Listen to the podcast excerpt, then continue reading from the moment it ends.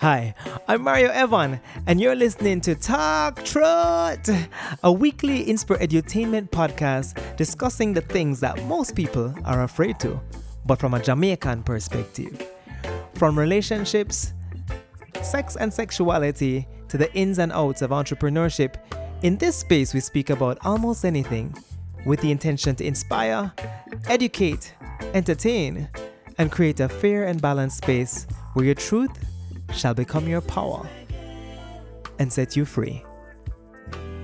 Yo, family, Deep Voice Things. Welcome to episode number 29 of Talk Truth. It's good to be back with my Talk Truthers. And today's episode is actually an important one, a heavier one.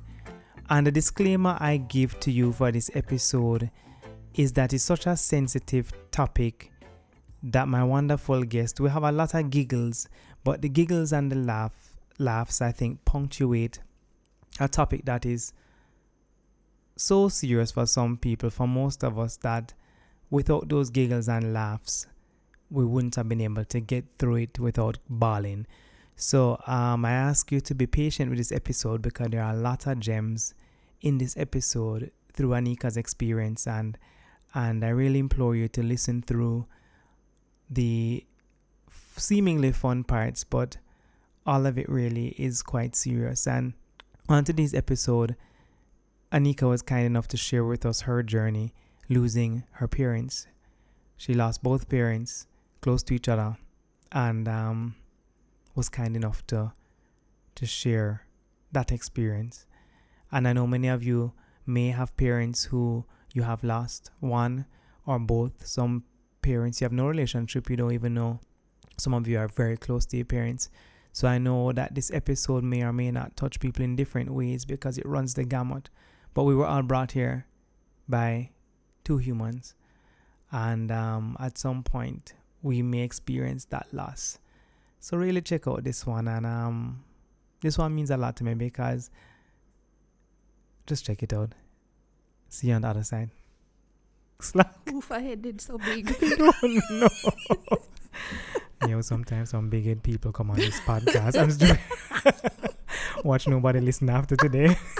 Do you do these outtakes? And then I keep them. I do keep them, actually. Yeah, sometimes it depends on what they are. Anika, are you ready for this? I guess so. Let me take out my gum. Welcome to the next episode of Talk Truth. You know, every time I say that, I hope people are actually saying it at home, but I don't know, so I'm going to do a survey on that. I have with me such a wonderful person who I've just only met probably under 2 years, maybe even under a year, possibly. And today we're going to actually talk about something really important and heavier than some previous episodes. So welcome to Talk Truth, and introduce yourself to our listeners. Hi all, I'm Anika Ripoll-Wilson, and I'm good friends with Mario, even though we've only met, two years? Under a year? Under 2 years? Like it feels like 20, like you've known me forever.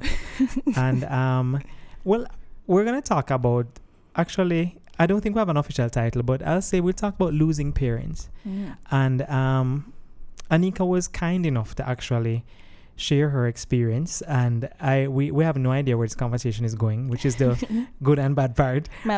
Just tissue in case this becomes like an Oprah episode. Oh God! But before we go into that, I just want Anika to tell us a little bit about what she does. Like, what do you do in life? Okay, so I am a brand and digital marketing coach, an entrepreneur. Run a business called Chic Digital, and I'm a mom, and a stepmom, so that has to somewhat be differentiated depending on the audience that's listening, right. But regardless, it's a mother, you know. And yeah, I guess that would categorize things. And it's funny because before I lost my parents, I would have naturally just identified myself as being a daughter. Daughter would be in that list. Yeah, so that things. I didn't mention I'm a wife too. You are, I know, right? And big up her husband because he actually is the audio engineer today of sorts. He created our very quiet space that we're in. So big up to I feel like everybody can hear me breathing. To Mark, so I know it's one of those intense. These microphones, like everything, they might hear you when you swallow. And I just want to add at this point that I met Anika too, because we had worked at the same place for a while, and she identified some greatness in me, and you know, we ended up working together where she was actually coaching me on my marketing strategy, and I learned a whole lot, and I'm still actually. I'm going to be coming back to her for more coaching. Nice. But as of right now, a lot of the things that we have done, even in this podcast, some of them were ideas from Anika. You may have heard me bigger up 1 or 2 times. Like Truth Bombs was her suggestion, you know. Ooh. I haven't dropped one in a while. So, you know, lots of wonderful marketing tips. So if you guys ever need someone to coach you with your brand, I would recommend her highly. Thank you, Mario. I'd recommend me highly too. All right, so where do we start with this conversation? Where do you want to start? Tell me about the wonderful people who are your parents. It's a good start. Let us honor them in identifying who they are and what they meant to you. Okay, and we're willing to take breaks and we can edit. Thankfully, this is not live television. So exactly. So okay, so I would say that there's a generation of people who may not be familiar with my parents, right?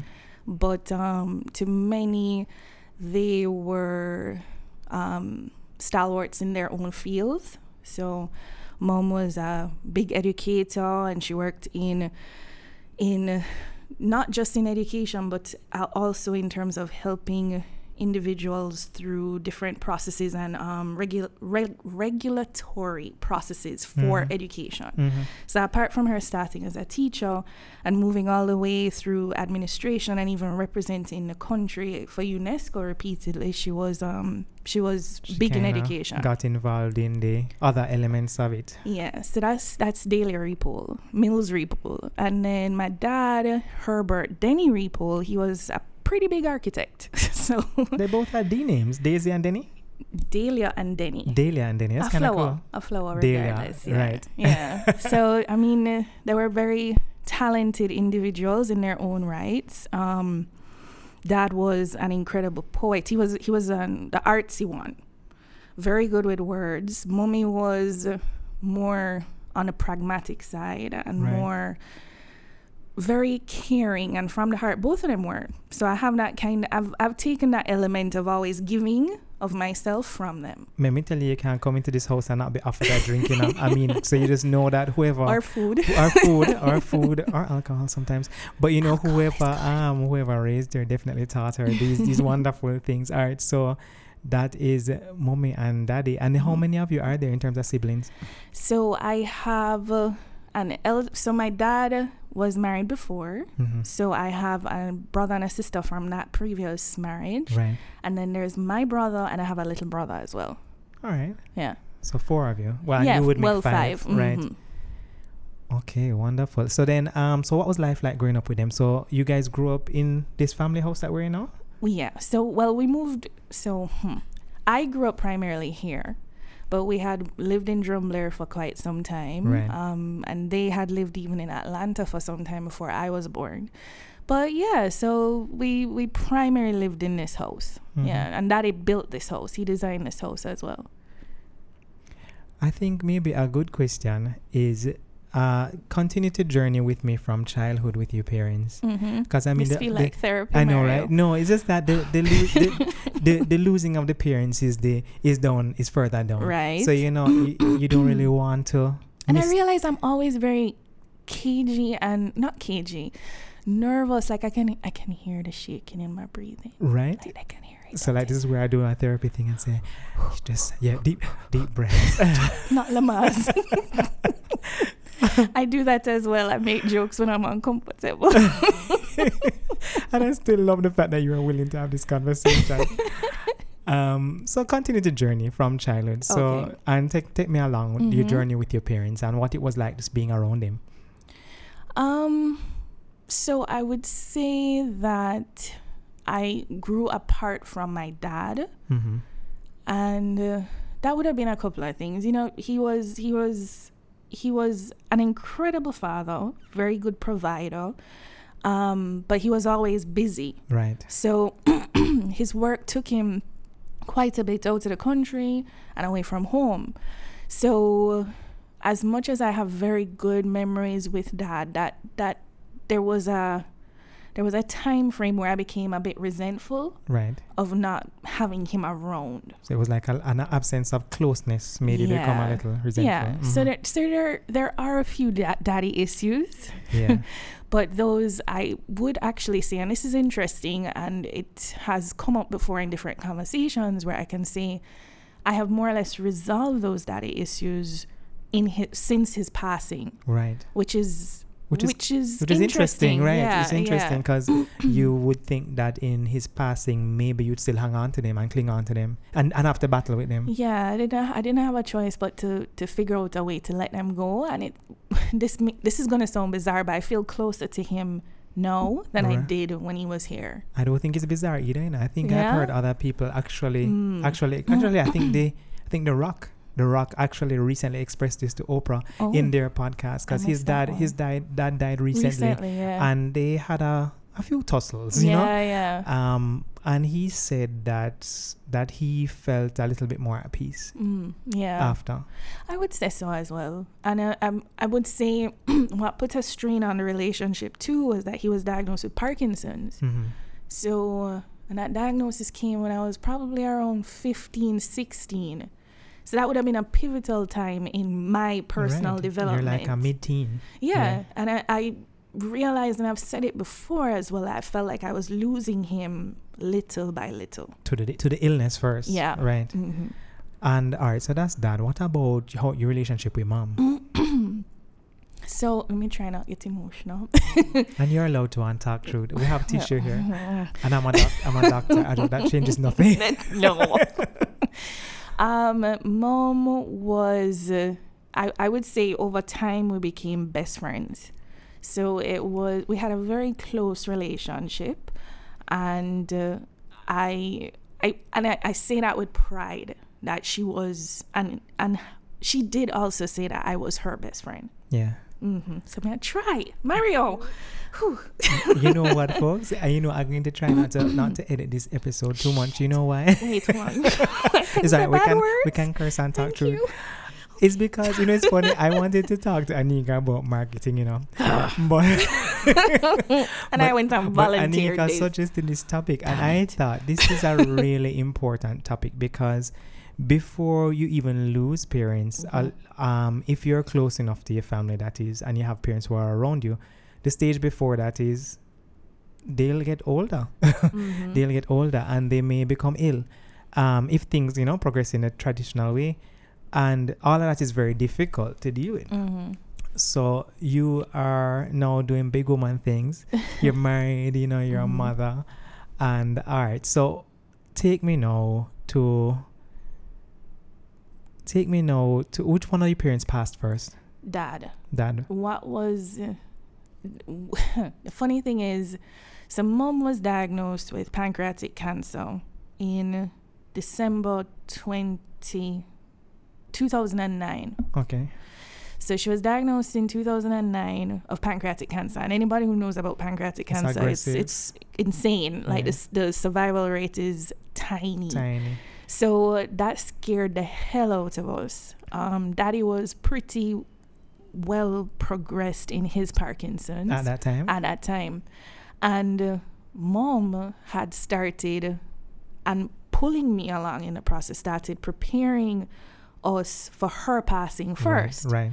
So it was about setting up things for Daddy for long-term care and making sure that everything would be okay. This was once she had been diagnosed? Once she was diagnosed. Right. Like, she just aggressively started the plan for it. Yeah. Mind you, she was also working on herself and, getting her treatments and so forth. And she had this amazing positive outlook.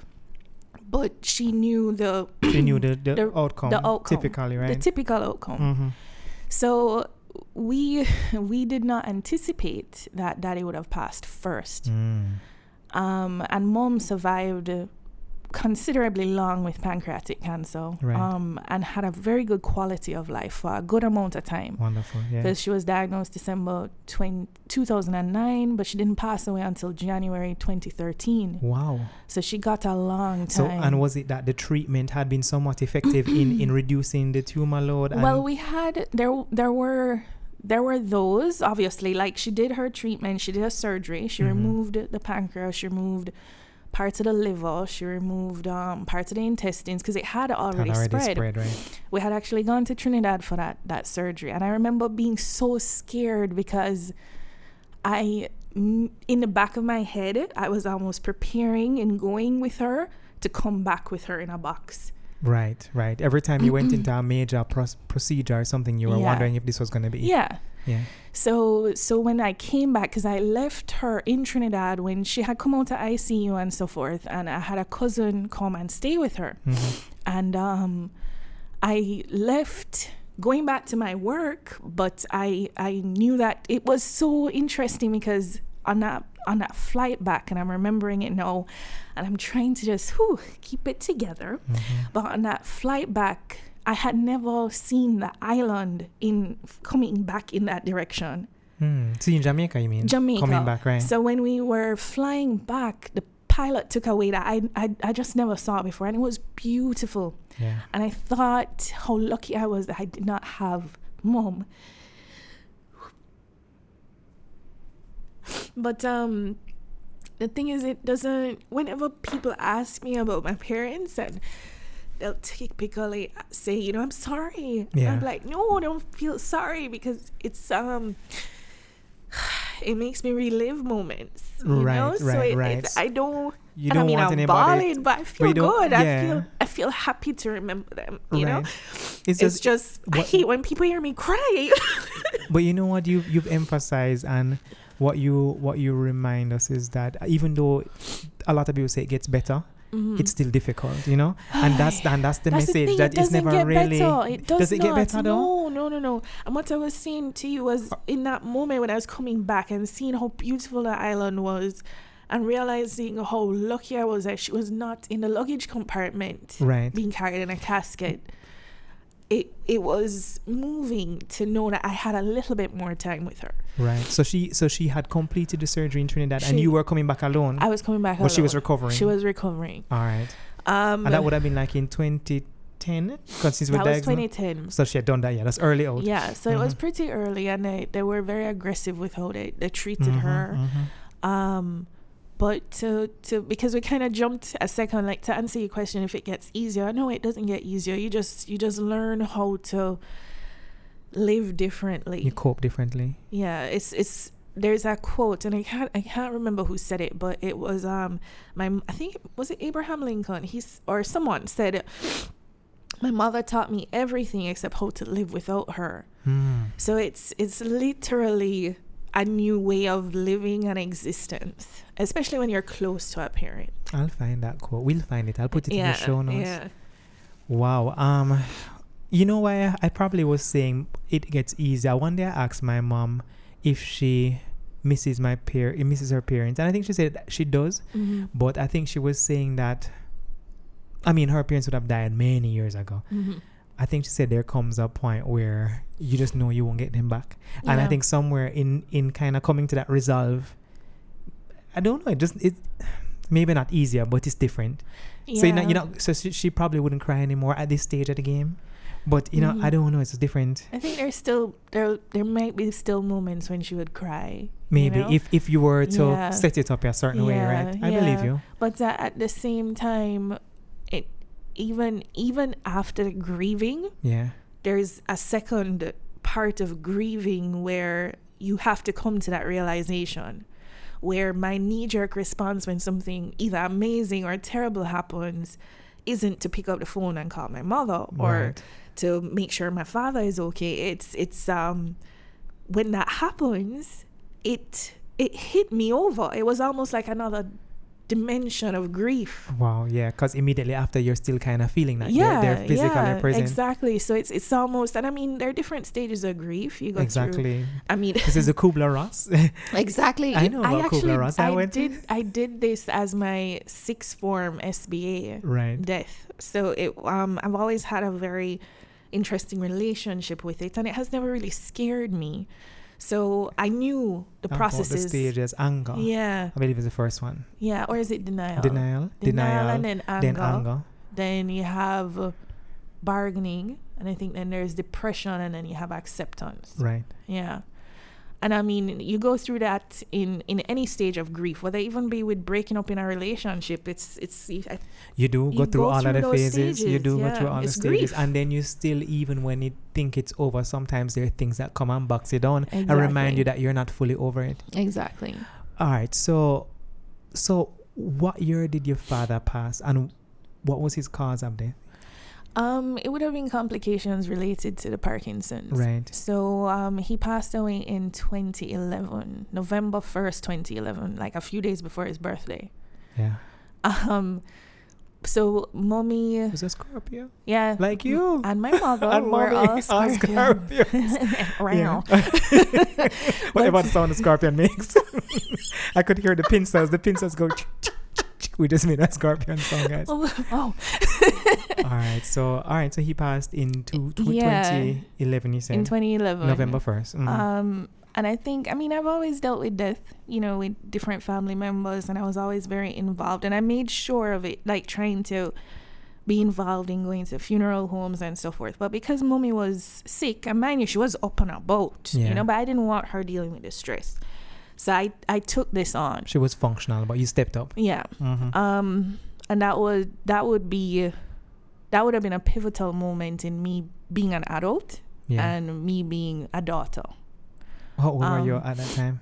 Oh God, would I have to calculate? Do I have to say? You don't have to say that, no matter. Okay. I just wanted to know if you were still a teenager, 20s. I was mid-20s, I think. Mm-hmm. And then. So dad passed away a few days before his birthday, and I went to register, because we had very close birthdays. I actually went to register his death on my birthday. Mm-hmm. And I remember how emotional that was. Yeah. But I was very, I guess I would say, distant from it. I was literally just going through the processes, you know? Kind of just functioning. Yeah. And... just making sure everything was dealt with, and very business focused where his passing was concerned, and making sure that everything was put together. I mean, I had cried, but I didn't fully cry until a funeral. Mm-hmm. Yeah. But I understand that that's how it often is too, mm-hmm. because the knee-jerk response is to get stuff done, right? And I am the child, and I want to step up, and I want to be responsible. I have to deal with this, right? Mommy not going to deal with this. I have to make sure everything is okay.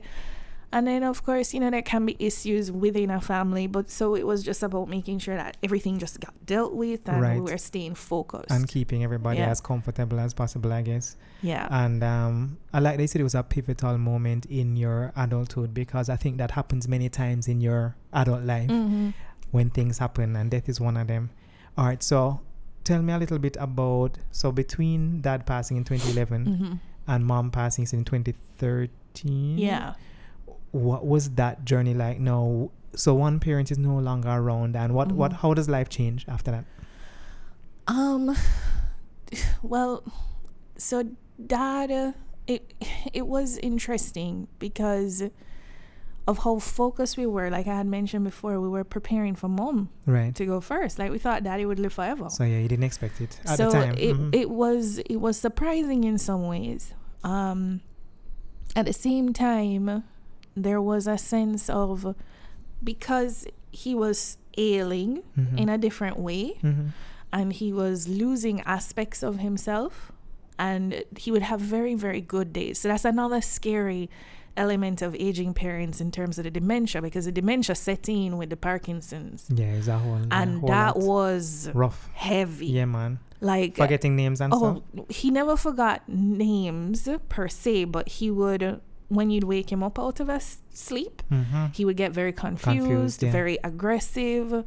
He had even maybe said some really mean things. Yeah, right. Which, you know, were coming from a... Yeah, so it was, but that was hard for me to deal with. Especially if you don't understand it. Yeah, and I did not want to understand it, and I did not want to deal with it. And I was in my anger phase while he was alive. Yeah. And that's something that I have had to come to accept. You were still upset with him. So like while he's having an illness that's causing him to respond in an inappropriate way, you're later like, why are you talking to me like Exactly. This? So I was grieving from before.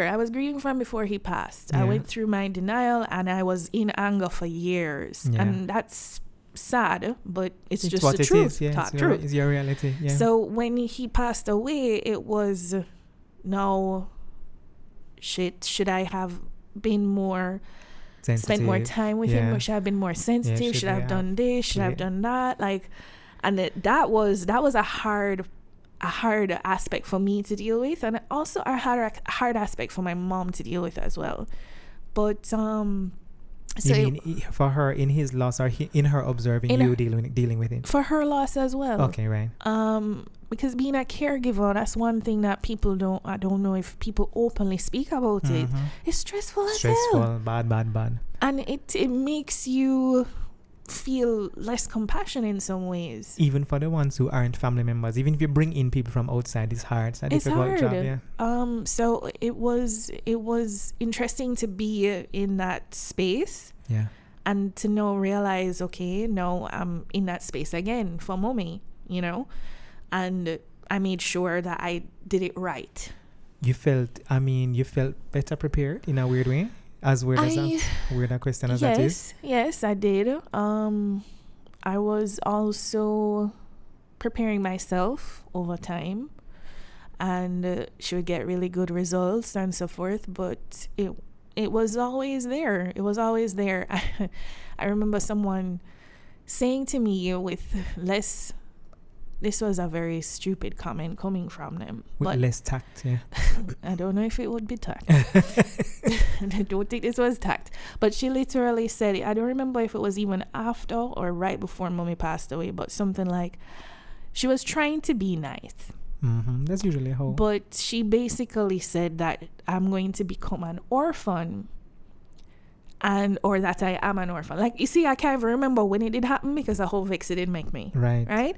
So it was when I heard that, and I don't even remember if it was after, but it was the most depressing thing that I could have ever heard. Yeah, that falls into the categories of people talking to single older people about whether they're gonna have kids. When is the next one? All of the insensitivities that we tend to not realize, and usually, sadly, the people who say these things actually have good intentions, but some of them are just very oblivious. Sorry. I'm not sorry. Not sorry. Hope you hear this. Should not have said that. You might have to have a conversation. No, go call her. Sorry. Oh, wow. All right. So you had a piece of you that was still concerned about her passing. So really what these imminent illnesses do, it kind of makes the inevitability a little bit closer to your face. It was real. Because prior to that, I think a part of us kind of feel like they'll be around. Yeah. You have this kind of false reality that people in general in life will be around. I always told myself, so I went through different phases as well, because I remember saying to myself, I want her to be around so I can tell her, or I remember saying for dad, like, I want him to be there for my wedding, which he was. He wasn't in the best state to walk me down the aisle, but he was able to give me away, you know? So you had both parents. So I had both of them for that. But then for mom, because she got diagnosed literally like the month after my wedding. Daddy passed away about 2 years after. Yeah. So with mom, no, it was like I want to be able for her to see my children. Right. And or to play with my children. Right. And then that shifted when I realized I'm running out of time. So I want to be able to tell her that I'm at least pregnant. Yeah. And or no, it was before that, it was even just to hold the baby. Then that shifted again, time running out. I want to be able to tell her I'm pregnant. That ran out as well. So it was just to be able to at least tell her that, okay, we're going to be trying. Yeah. So it was, those are the realizations that you end up going through. And that was my process of also coming to terms with the loss that I would have to go through. Yeah. Yeah. I appreciate you sharing that, because I think that is really what goes through our minds, the things that we'd want to share with them, because they are our friends at the end of the day. And then you think, okay, I'm not pregnant yet. So this means I can't tell her that. Yeah. Yeah. So you run through those timelines, or you have certain milestones in your head that you expect that they're going to be there for. Right. But when you realize that they're not going to be, because you have the beauty of coming to acceptance with time. Yeah. So as much as illness is not a good thing, it gives you that it gives you time. It gives you time to be able to come to terms and to grieve in a way as well. An interesting perspective, but true, especially if it's not sudden. I'll throw that in. With the medical because sometimes it's sudden. Yeah. And that's a whole different thing. Especially with her pancreas, we thought that would have been pretty quick too. Yeah. But yeah. Fast forward to 2013 now. So and leading up to your mom's passing, I know how cancer can be. It can usually, be the last stages can be a little rough. What were her final days like? She was in pretty good spirits. Yeah, you said she had a good quality of life, eh? She had a pretty good quality of life, but it was also just her outlook. Just an optimist. Yeah. Positive. Mm-hmm. It got pretty fast and hard towards the end. Yeah. So I guess that is where the aggressiveness of pancreatic cancer, how it just hit us. Yeah. So I would say if we're looking at time, maybe in December she started going downhill. Mm-hmm. And we realized that something is not going very well. Right. And we had gone for we would go to her appointments with her oncologist, and in this last appointment, and I'm still very vexed about it, we were basically told, how we were told was what I was pissed off about, that there was nothing else that could be done. And we were kind of like, okay. And I expect that that's something that they have to go through all the time. Mm-hmm. But there was, considering that the relationship that she and my mother had, right, and they were pretty close, and they got very close. And I think the doctor, in her own right, she had to grieve too. Right. Yeah. Right. So that's something I've come to terms with. Yeah, we grieve. Yes. Doctors have to grieve. Yes.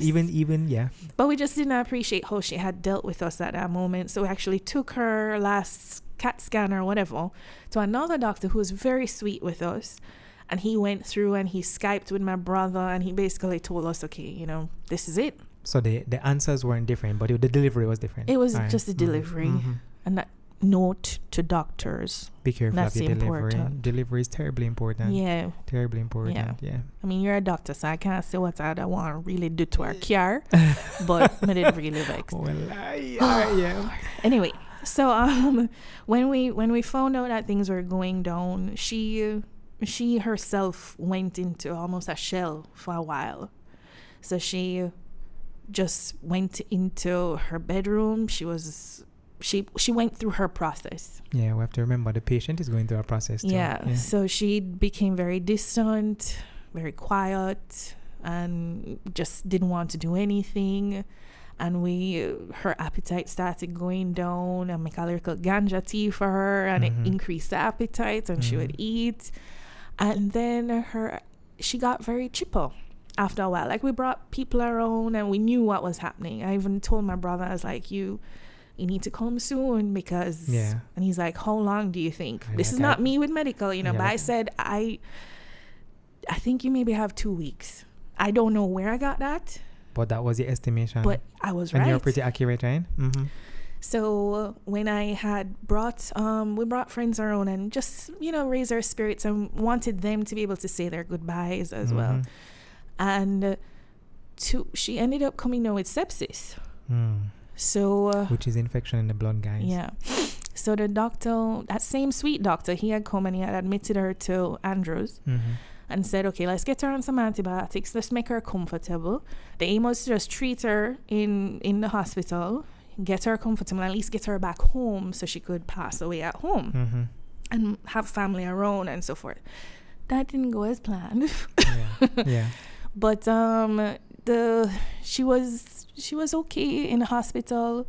I would bring her ice cream. I'd paint her nails. I'd spend time. I got some time off from work. Yeah. Told them, listen, I'm going to need time. And they understood, thankfully. Yeah. So the plan was that I was going to be off for maybe a few weeks. Yeah. And the night before, or rather the morning of the day she was supposed to come home, mm-hmm. was when she passed away in the hospital. Right. Yeah. That was an experience, to say the least. Yeah. Yeah. I don't know how much detail you want me to go into that. I mean, this is your personal experience now, right? The finality threw you into a whirlwind. Yeah. So I had gotten a nurse to be there with her. Mm-hmm. This one in particular, she was a medical nurse. Mm-hmm. You said medical. A registered nurse. Registered nurse, right? Sorry. Not a practical nurse. I got you to differentiate. Yeah. So this one was she was a registered nurse. Mm-hmm. But I had another one who would be there, so I could at least run errands because, mind you, I'm still setting up for her to come home, and just think about that for a second. I'm literally preparing the home for my mom to come home and pass away at home, not knowing that she may not come home. Right. Right. So I'm still running errands, but I needed just somebody to be there. You know, so. And of course, I need some sleep. Yes, so, that would be good. Yeah. So this nurse, I remember her calling me. I had just left the hospital, maybe about an hour before. And she calls me. And I hear my mother in the background. And it's something I've worked hard to get out of my brain. And I've successfully done so. So now it's more of a memory of a situation versus the sound. Right. But I heard my mother in the background yelling. Because she was in pain. Right. And I remember calling in a panic and saying, you know, get the doctors, get somebody to help her, give her something. And found out that they hadn't given her the medication or whatever. I don't know if you want to edit this part. But anyway. The point of all of this was when I started getting ready, because the nurse says, you need to come now. Said, okay, I'm getting ready. So I put it on my clothes and I was like, oh shit, this is it. I just felt it. And I was putting on my clothes and I was racing and I remember praying and I was like, God, give me wings. God, give me wings. I'm going to bust through every red light. I have to get there. I have to be there. Yeah. Just to be there for her. The nurse called me back again and I didn't hear mommy. It was silent in the background. And she said, where are you? I said, I'm just down the road. I'm coming. So she said, okay. So I got there and I walked through the ward and got to the door. And when I got to the door, they were giving her CPR. So they had a crash cart in there, like the doctor was on top of her, like it was a scene. Yeah. And I collapsed at the doorway. And I don't remember the sounds. I remember a nurse having the nerve to tell me to shush. I still have her up. I'll mark her face. Anyway. I'm not editing any of these things. You know why? Because people need to be more sensitive. And you know what? This is not an uncommon experience for a lot of people in... I'm not even going to target Jamaica. In healthcare. These things happen in different parts of the world. Yeah. Maybe here more often than it should. Mm-hmm. And people need to know that this is how the non-medical person experiences it. Yeah. And that a lot of times medical people can sometimes be less sensitive because they see it a lot and they're in work mode and they kind of just they're not really in touch. I honestly can't tell if I was yelling. Yeah. I can't tell if I was screaming. I don't know. But you know you're probably doing something. I don't know. I just know that I fell to the ground in a heap and I was crying. That's all I remember. Yeah. And I remember my nurse, and thank God she was there. She grabbed me up and she pulled me and she said, she can still hear you, come and talk to her. So she pulls me over to her and they're still giving her CPR, they're still aggressive with her. And I remember basically telling her, don't go. And let me try and contain myself. And then something clicked in my head and I stopped and I realized I was being selfish in that moment. Right. Whew. And I stopped and I said... You wanted that for you. It was selfish. It was for you, yeah. And I said, I stopped and I said, no, it's okay, mommy. You can go. Yeah. And at that moment, the doctors saw, and I guess it was their cue, and they stopped. And they just quietly started leaving the room, you know? But I was there with her. I closed her eyes. Yeah. I heard the breath leave her lungs. And it startled me the first time because there were three of them. And it's something that's one thing I hope I never forget. Yeah. But, whew.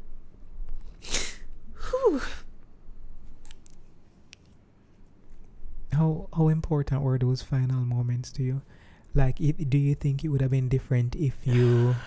I don't think I would ever forgive myself if I didn't hear it. Right. So it was actually better for you to be there. I had to be there. I'm happy I was not there when she was in pain. Yeah. But I'm happy I was there to give her my farewell. In the final moments. And yeah. I was able to tell her that, I'll take care of everybody. I'll look out for everyone. You don't have to worry. I'll take care of them. And the first breath I heard leave, it scared the hell out of me. Because I was like, oh, she's... And the nurse was like, no, she's going. Just stay with her. Yeah. And then I was just with her. I just held her and heard two more. And then there was just silence. And at some point in those moments, I remember just gently taking my fingers and closing her eyes. And I would not want to change it. Yeah. Yeah. Wow. Oy, lad. Where's the liquor?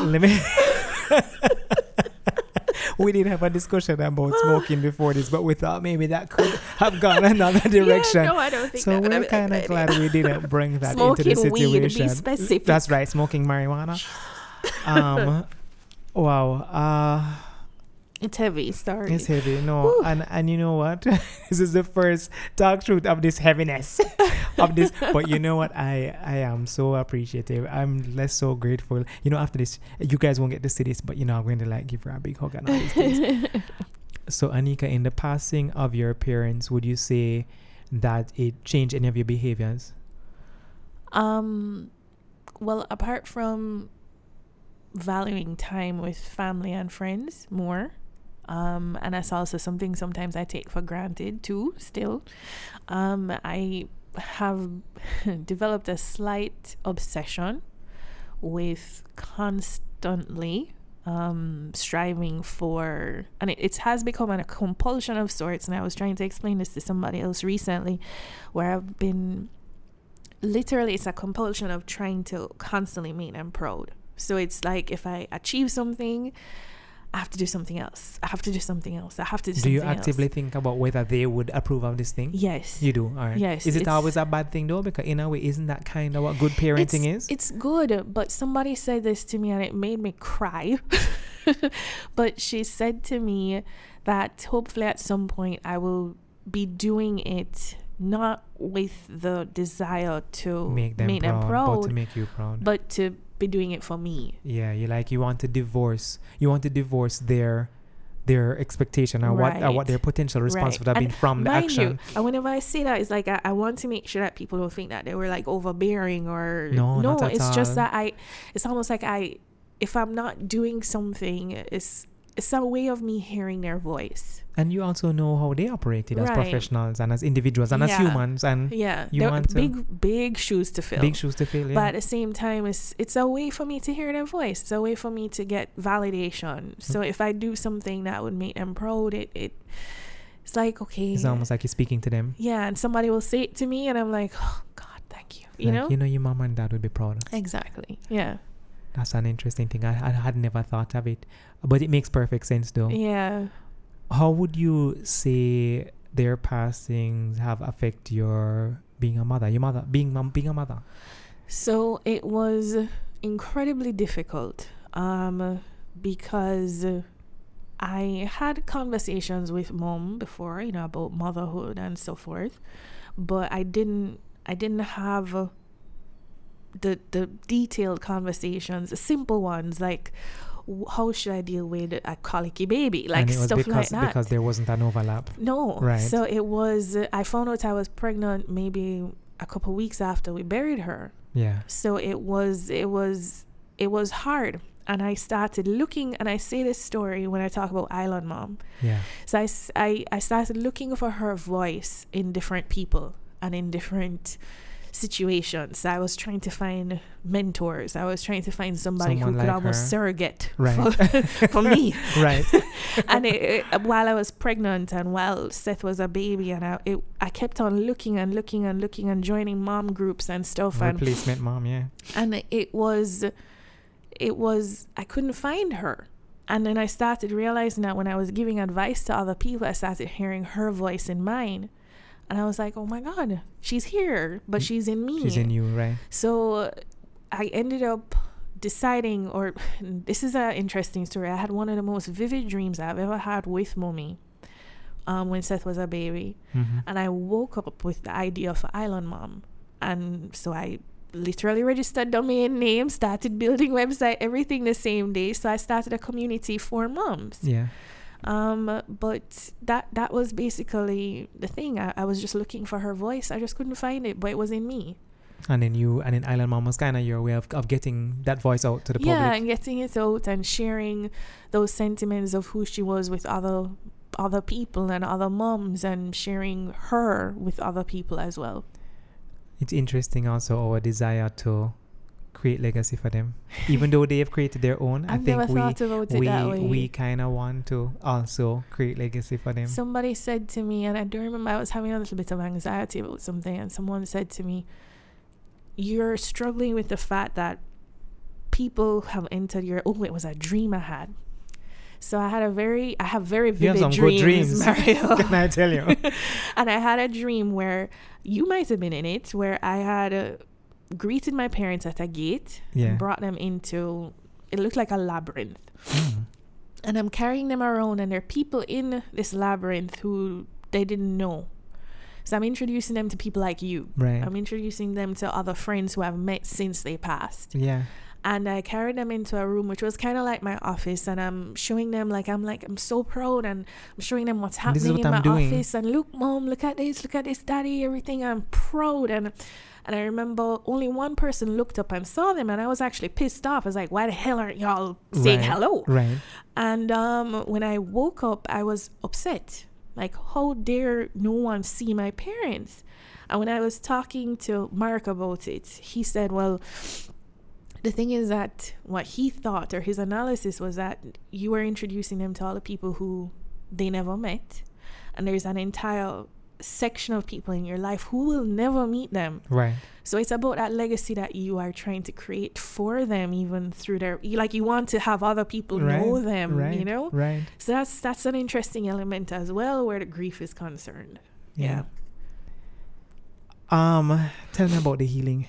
Both parents have been gone. So we're under a decade. Mom is 2013. That's 7 years. Yeah. Dad is 2011. My memory not bad. That's 9 years. Mm-hmm. 7 and 9 years. So both under a decade. It's 2020.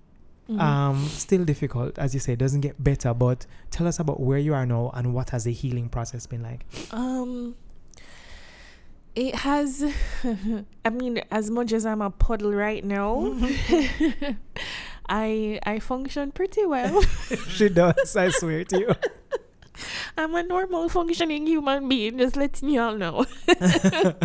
But the healing has taken time, and I think in many ways it was good that I kind of started going through the grieving while they were here. Yeah.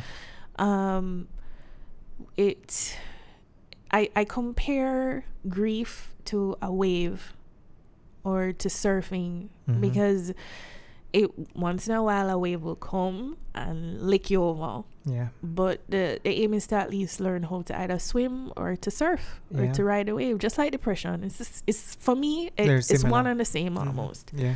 So there are moments where something will come up, especially like milestones, like Christmases used to be very hard. Yeah. Her birthday was very hard. Her memorials, daddy's memorial, our birthdays were hard.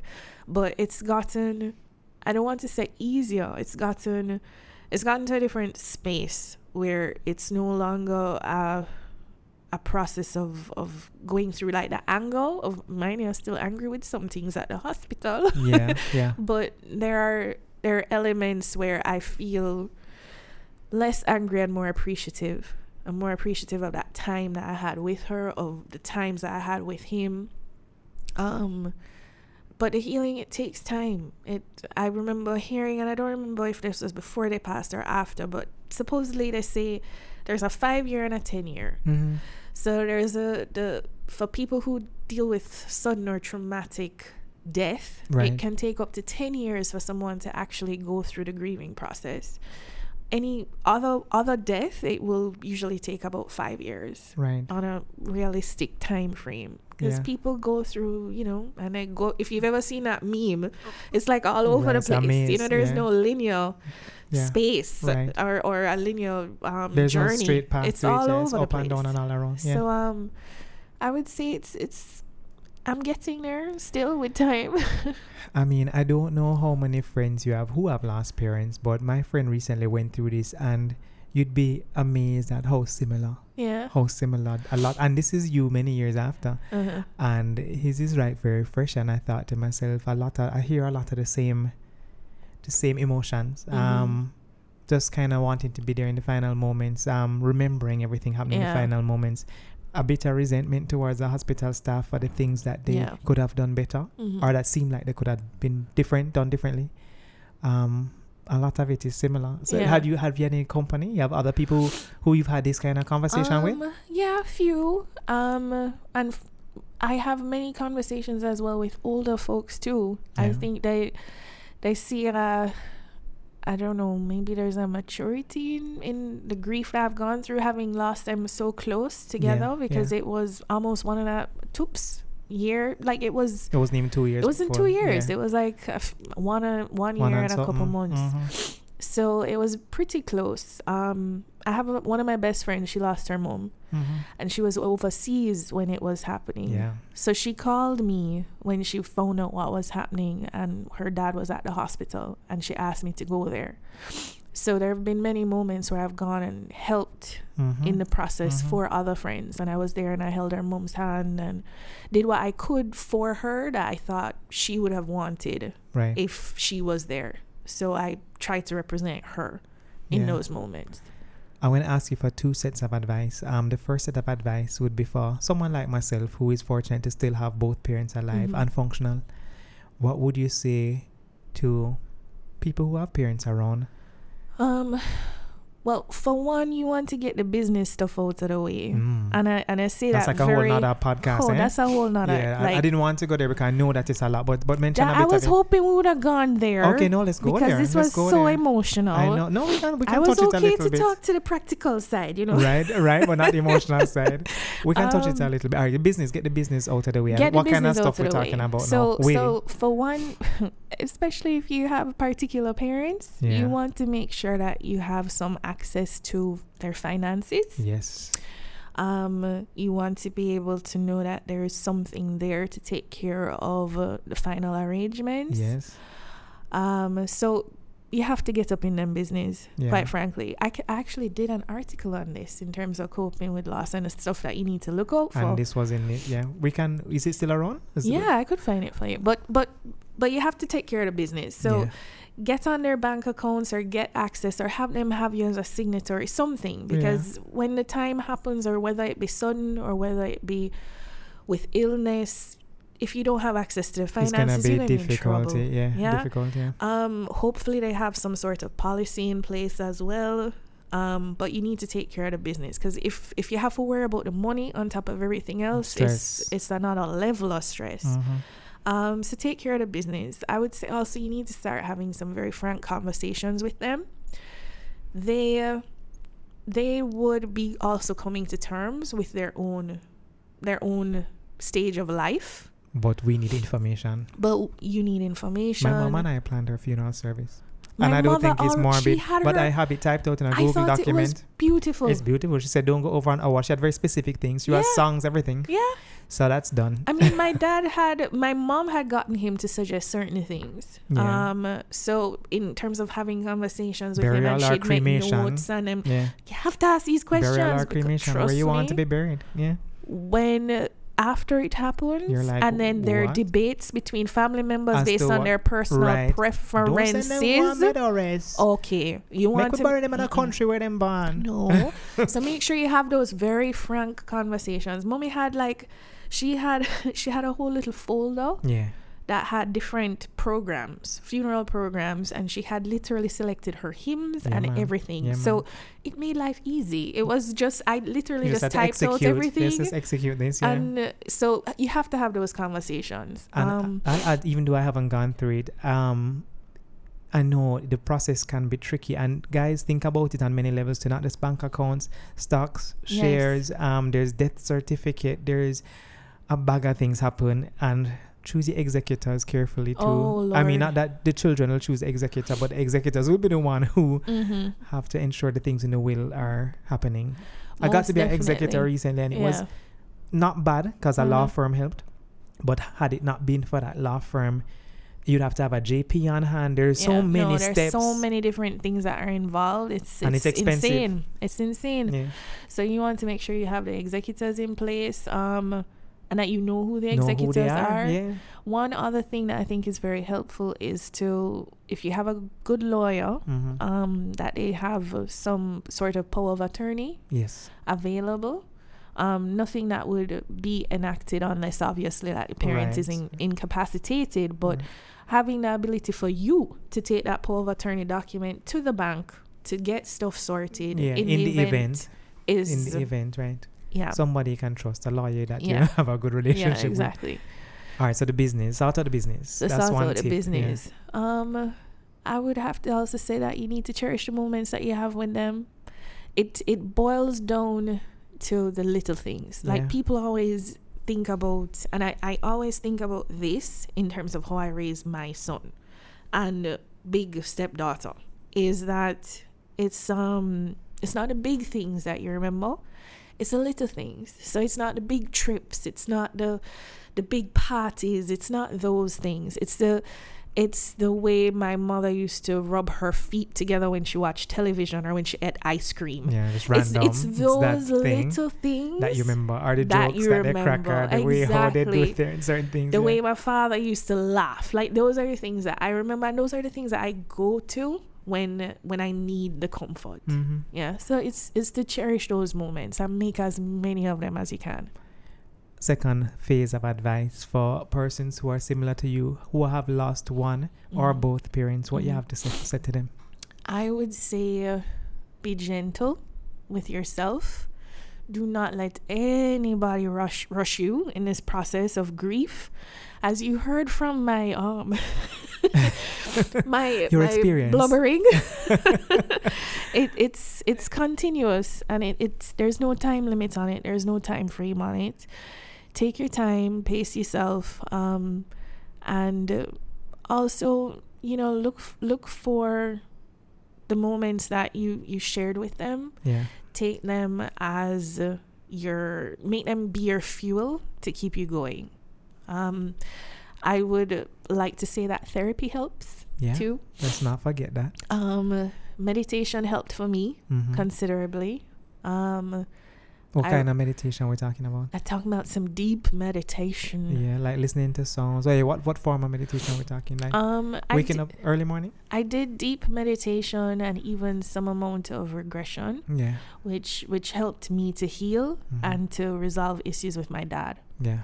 So having a good therapist to help you through, especially if you're losing a parent, whatever the relationship was. I was blessed to have really a fairly good relationship with my dad and a beautiful relationship with my mother. For people who have a rough relationship, regardless, the grief is still fucked up. Right.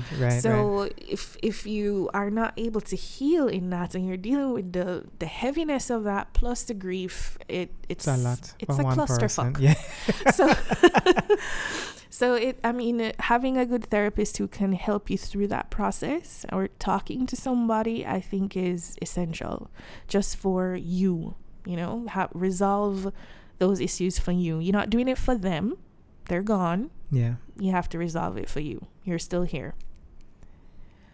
Guys, I'm not asking Anika any more questions. Is there anything else that you would like to add? Because I'm happy with this conversation. I'm wiping my nose. One second. Guys, Anika is not going to be your therapist, but no. And I really would prefer you reach out to her for marketing purposes. But how can people find you?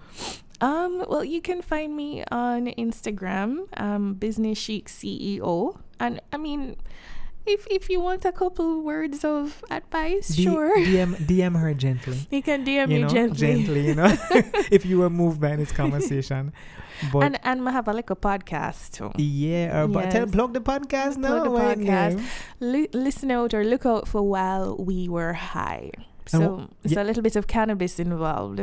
What's the premise of that podcast? So it's all about bringing cannabis into different types of conversations, removing stereotypes, and yes, I smoke cannabis. So this is why she chose While We Were High. While We Were High. So it's pretty cool. Yeah, it's a cool podcast. We'll have some good episodes dropping shortly. Guys, check out While We Were High, Business Chic on Instagram. Business Chic CEO.